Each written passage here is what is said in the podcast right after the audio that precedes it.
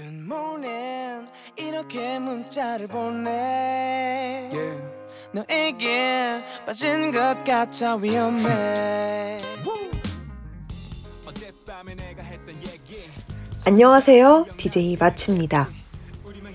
2021년의 마지막 달.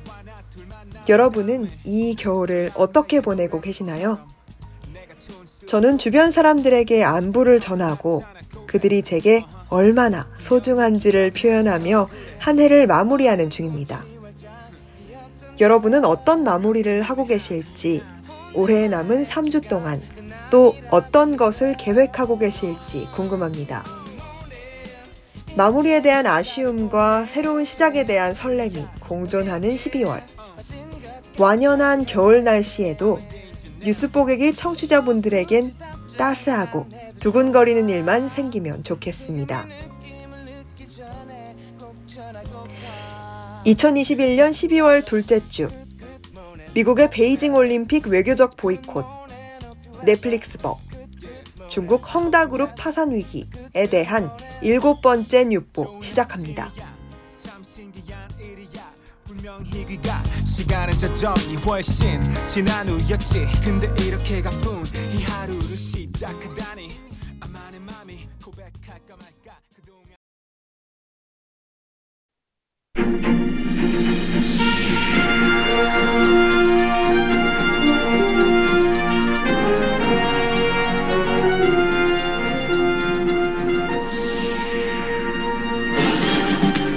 뉴스 뽀시래기 대학생을 위한 3분 뉴스 curating 서비스 뉴스 뽀개기에 오신 걸 환영합니다.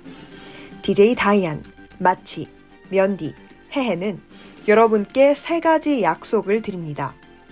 첫째, 뉴스 볼 시간도 없는 여러분을 위해 매주 3분 동안 세 개의 뉴스를 들려 드리겠습니다.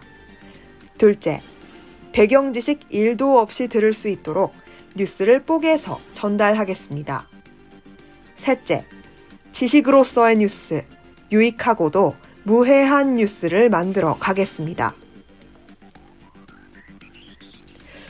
뉴스 뽀개기는 비대면 녹음 송출 방송으로 월요일 아침 8시 yirb.연세.ac.kr에서 실시간으로 청취하실 수 있습니다. 사운드 클라우드와 팟빵에 yirb를 검색하시면 다시 듣기로도 만나보실 수 있습니다.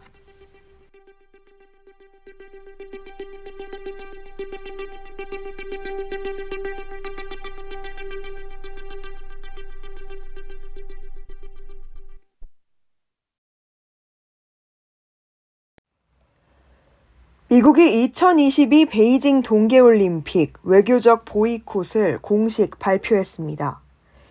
외교적 보이콧이란 선수단은 올림픽에 참가시키되 정부 공식 대표단은 불참하는 것을 말합니다. 지난달 미중 정상회담에서 양국을 친구라고 언급하는 등 제한적이나마 공조 가능성이 거론되던 양국 관계에 다시 한파가 예상됩니다. 젠 사키 미국 백악관 대변인은 언론 브리핑을 통해 바이든 정부는 베이징 올림픽에 외교적 대표단을 보내지 않기로 했다고 밝히며 중국 신장 지역의 집단 학살과 인권 유린 문제 등을 이유로 뽑았습니다. 시진핑 국가주석의 3년임이 걸린 내년 하반기 제20차 당대회를 앞둔 상황에서 베이징 겨울올림픽의 성공을 위해 공을 들여온 중국 지도부로서는 좋지 않은 타이밍에 미국의 외교 보이콧 발표가 나온 셈입니다. 이러한 분위기 속에서 호주, 영국, 캐나다, 뉴질랜드 등이 미국의 외교적 움직임에 동참했습니다. 한편 미국의 공식적인 보이콧에 기시다 후미오 일본 총리는 올림픽이 갖는 의미와 일본 외교의 중요성을 고려해 국익 차원에서 판단을 내리겠다며 신중한 입장을 전했으며 에마니엘 마크롱 프랑스 대통령은 9일 열린 기자회견에서 매우 작고 상징적인 조치를 취하기 위해 올림픽을 정치화 시켜서는 안 된다며 올림픽의 외교적 보이콧에 동참하지 않겠다고 말했습니다. 프랑스가 외교적 보이콧 움직임에 제동을 걸고 나선 배경에는 우선 프랑스는 전통적으로 미영 동맹의 행동에 완전히 동조하지는 않는 입장을 고수해온 것이 영향을 미친 것으로 보입니다. 또한 다음 하계 올림픽의 개최지가 프랑스의 수도 파리라는 점도 고려된 것으로 보입니다. 이에 따라 미중 관계 변화에 전 세계의 귀추가 주목되고 있습니다. 앞서 중국은 미국이 외교적 보이콧을 선택할 경우 강력히 대응하겠다고 밝힌 바 있어 미중 관계는 더욱 냉각될 전망입니다. 자오리젠 중국 외교부 대변인은 7일 정례 브리핑에서 관련 질문에 미국 측의 강렬한 불만과 결연한 반대를 표명한다. 미국의 엄정한 교섭을 제기했고 앞으로 결연한 반격 조치를 취할 것이라고 밝혔습니다. 이에 미국이 원하는 각종 국제 현안과 관련한 협력을 중국이 보이콧할 가능성도 제기됩니다. 당장 바이든 미국 대통령이 시 주석에게 직접 제안한 당면 현안부터 중국이 미국의 사사건건 어깃장을 놓을 가능성을 배제할 수 없습니다. 이전에 중국은 미국, 영국, 호주로 이루어진 안보 동맹인 오커스의 핵 추진 잠수함 협력에 반발하면서 북핵 문제에 악영향이 있을 수 있다고 경고한 바 있습니다.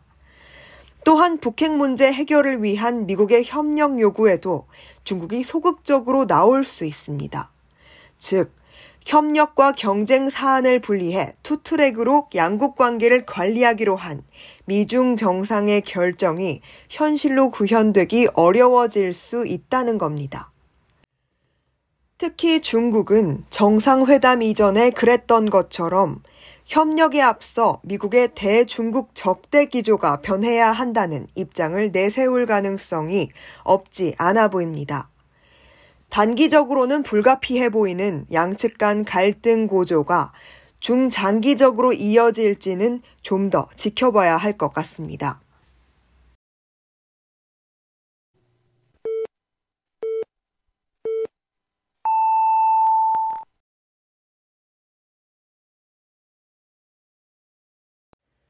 지난 뉴스 뽀개기에서 다뤘던 넷플릭스와 관련된 세금 이슈를 기억하십니까? 이러한 세금 이슈뿐만 아니라 넷플릭스가 한국의 이동통신망에 무임승차한다는 논란이 확산되면서 2020년 12월 10일 이른바 넷플릭스 법이 제정되었습니다. 이 넷플릭스 법은 과도한 트래픽을 유발하는 부가통신 사업자의 통신 서비스 품질 유지 의무를 부과하는 내용을 담은 전기통신사업법 개정안 시행령인데요. 글로벌 IT 기업들을 대표하는 넷플릭스의 명칭을 따 넷플릭스법이라고 부르게 되었습니다. 넷플릭스법이 도입되었을 당시 첨예한 공방이 있었죠. 국내 이동통신사들로 대표되는 찬성 측은 그동안 막대한 트래픽을 유발하면서도 망품질 유지 책임을 지지 않아온 글로벌 CP들에도 망품질 유지 의무를 요구할 수 있는 법적 근거를 마련할 수 있다는 입장이었습니다. 반면 글로벌 CP들로 대표되는 반대 측은 넷플릭스 법이 이동통신사의 의무를 콘텐츠 제공자에게 전가한다며 반발했습니다. 이 밖에도 넷플릭스 법에서 적용 대상을 총 1%로 정한 기준과 근거가 명확하지 않아 논란이 되어 왔습니다. 또한 넷플릭스 법이 마련된다고 해도 정부가 해당 의무를 해외 사업자에게 강제할 방안도 없어 해외 기업과 국내 기업 간의 역차별이 나타날 수 있고 외교 문제로 비화돼 통상 마찰을 가져올 수 있다는 우려도 있었습니다. 넷플릭스 법이 시행된 지 1년이 지난 최근 정부가 가이드라인을 발표했습니다.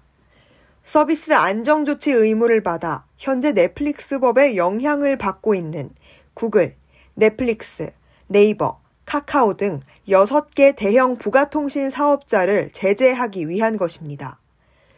다만 넷플릭스법 적용 대상 업체 가운데 정작 넷플릭스만 법의 적용을 거부하고 있습니다. 가이드라인의 배경인 접속장애 사례는 첫 법적 시행일 이후 현재까지 약 1년 동안 총 15건으로 집계됐습니다. 시행일부터 올해 11월까지 6월과 8월을 제외하고는 매달 장애가 발생한 것으로 조사됐고, 과학기술정보통신부는 사업자들의 적극적 조처에 따라 안정적으로 개선되는 등 제도가 안착되고 있다고 평가했습니다. 과기부에서 발표한 가이드라인은 장애 발생 시 고지 내용, 고지 시기 등을 실제 사례를 바탕으로 구체화해 홈페이지 첫 화면 등에 한국어로 안내하는 식으로 고지됩니다. 주요 내용으로 법령에서 의무화하는 서비스 안정수단의 확보 조치와 이용자 요구사항 처리의 구체적인 예시를 포함하고 있으며 장애 발생 시의 이행 절차에 대해서도 안내하고 있습니다. 정창림 과기정통부 통신정책관은 작년 부가통신 서비스 안정성 확보를 위한 전기통신사업법 개정 이후 사업자들의 적극적인 협조를 바탕으로 크고 작은 장애들이 잘 조치될 수 있었다며 이번에 제정한 가이드라인이 부가통신 사업자와 기간통신 사업자가 긴밀한 협업을 바탕으로 안정적인 고품질 서비스를 제공하는데 도움이 되는 안내서가 되기를 바란다고 말했습니다.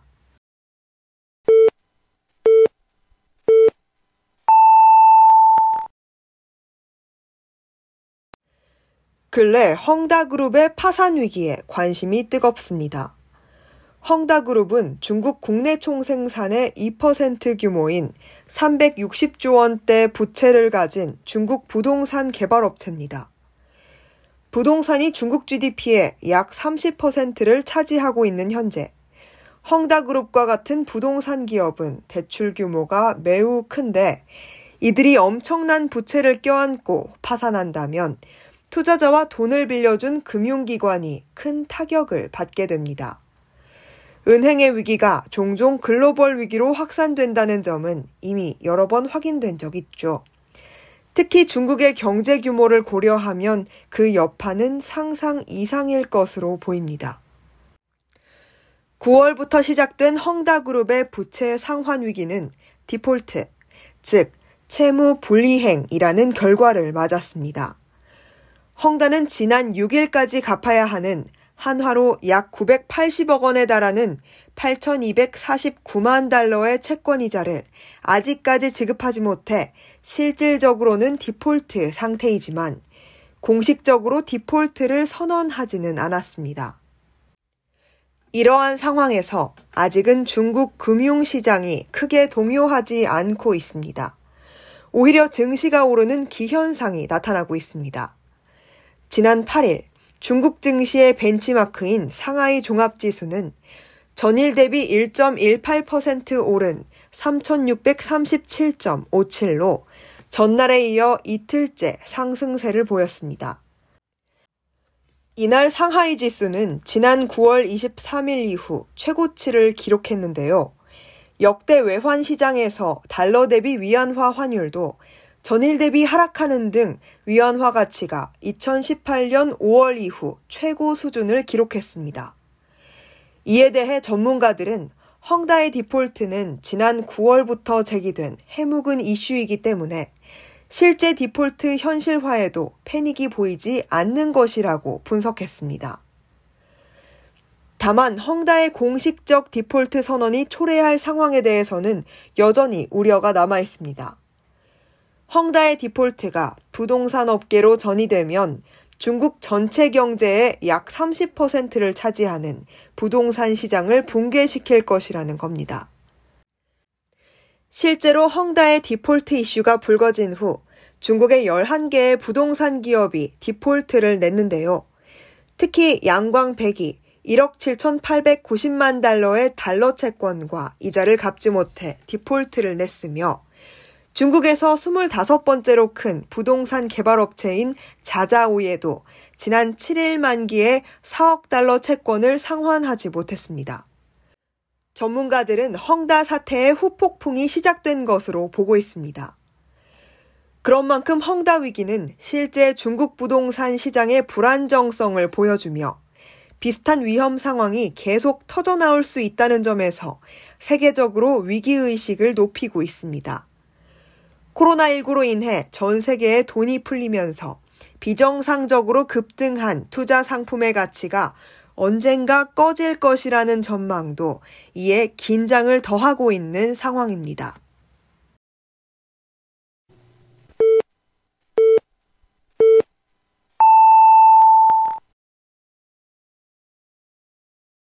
꽃길 일승면에 우리들 새로운 시작이 yeah. 널 엄습하는 불안감도 일가 돼서 난 가만히 앉아있을 수 없네 그냥 응원이라도 해볼까 해 We say it like Yeah, yeah, we sing it like.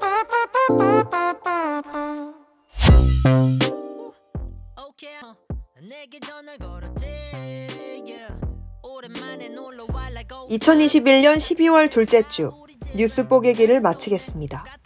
지금까지 DJ 마치였습니다. 오늘도 행복한 하루 되시길 바랍니다. 얼마만이야 나도 생각나 아무 생각 없이도 재밌던 그때가 말야 Spin a long year 다 같이 모였던 날이 몇 년 만인지 먼저 연락 줘서 고마워 But I got